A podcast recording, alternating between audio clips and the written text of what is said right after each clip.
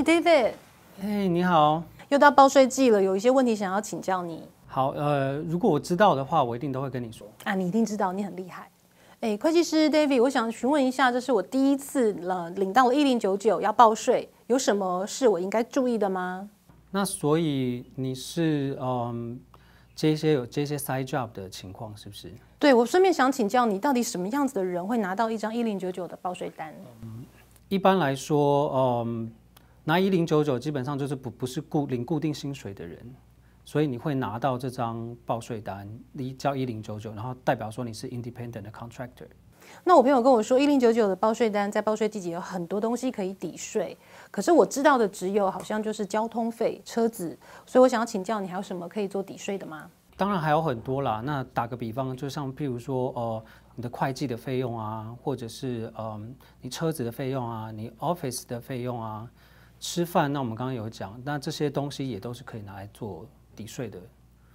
那我使用到比较频繁就是车子，那车子的抵税我要留什么资料吗？比如说我去加油，把收据留着，或者是说我怎么呈报给这个会计单位呢？OK，那其实呢，嗯，车子的部分其实有两种，一种呢叫做呃 mileage，所以你可以就是呃 claim 你的 mileage，然后把你每一次去哪一个客户的这个 mileage 全部记下来。然后最后呢，你可以 submit 给你的呃会计师，或者是说，你可以把呃所有的这些 expense 的单据，像比如说加油啊这些东西全部都记下来。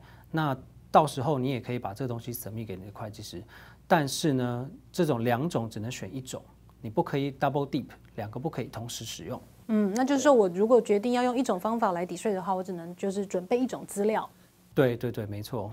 那我听说还有人就是可能因为像现在是自媒体的时代啊，有人会做一些广告啊，或是有在一些地方打知名度，这是也可以抵税吗？呃，其实以国税局的角度来说，嗯，如果你是真的经营那种 bus 那样的 business 的话，那这个是可以拿来做抵税的。像譬如说，嗯，你的广告费用啊，然后你的嗯这些呃器材的费用啊，你都可以拿来做嗯。抵扣，但是，嗯，国税局它有规定，就是说，假设说你这个是算兴趣的话，那这个是不可以拿来做抵税的。哇，那还有什么可以抵扣的部分，我应该要注意的吗？嗯。大概是还有 office expense 的部分啊，office expense 其实算是一个蛮大的抵扣项目。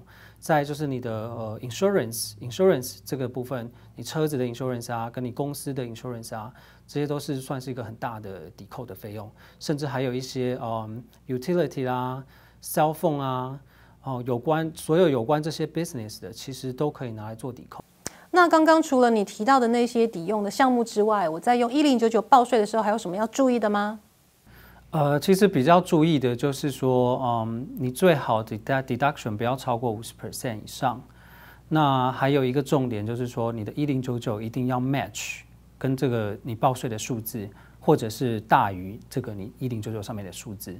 这个听不太懂哎。比如说我这一张一零九九，我大概赚了一万块，所以我报税的时候就是不能够少于报一万块的税。没错，没错。那我如果去 deduct 部分，就是不能够超过五千块。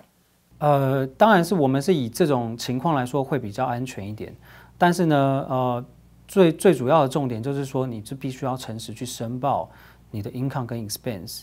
那其实不管是多少，那你只要是诚实申报，那我想你都可以到时候拿拿得出 proof 出来。哇，David，谢谢你今天提供给我们这么多的资讯，那我们现在就可以回家好好整理一零九九报税的资料了。各位观众，如果您也是呃刚刚拿到第一张一零九九，不确定怎么样报税，还有你有什么项目可以抵税的话，建议你一定要找一位专业的会计师，可以为你量身提供适合你可以抵税的项目。那我们也知道，美国是一个诚实的国家，所以一定要诚实报告你所赚的钱，以方便你在这个税务缴交的部分有很安全的准备。今天非常谢谢 David 来到我们的知识范，谢谢，我们下一次见。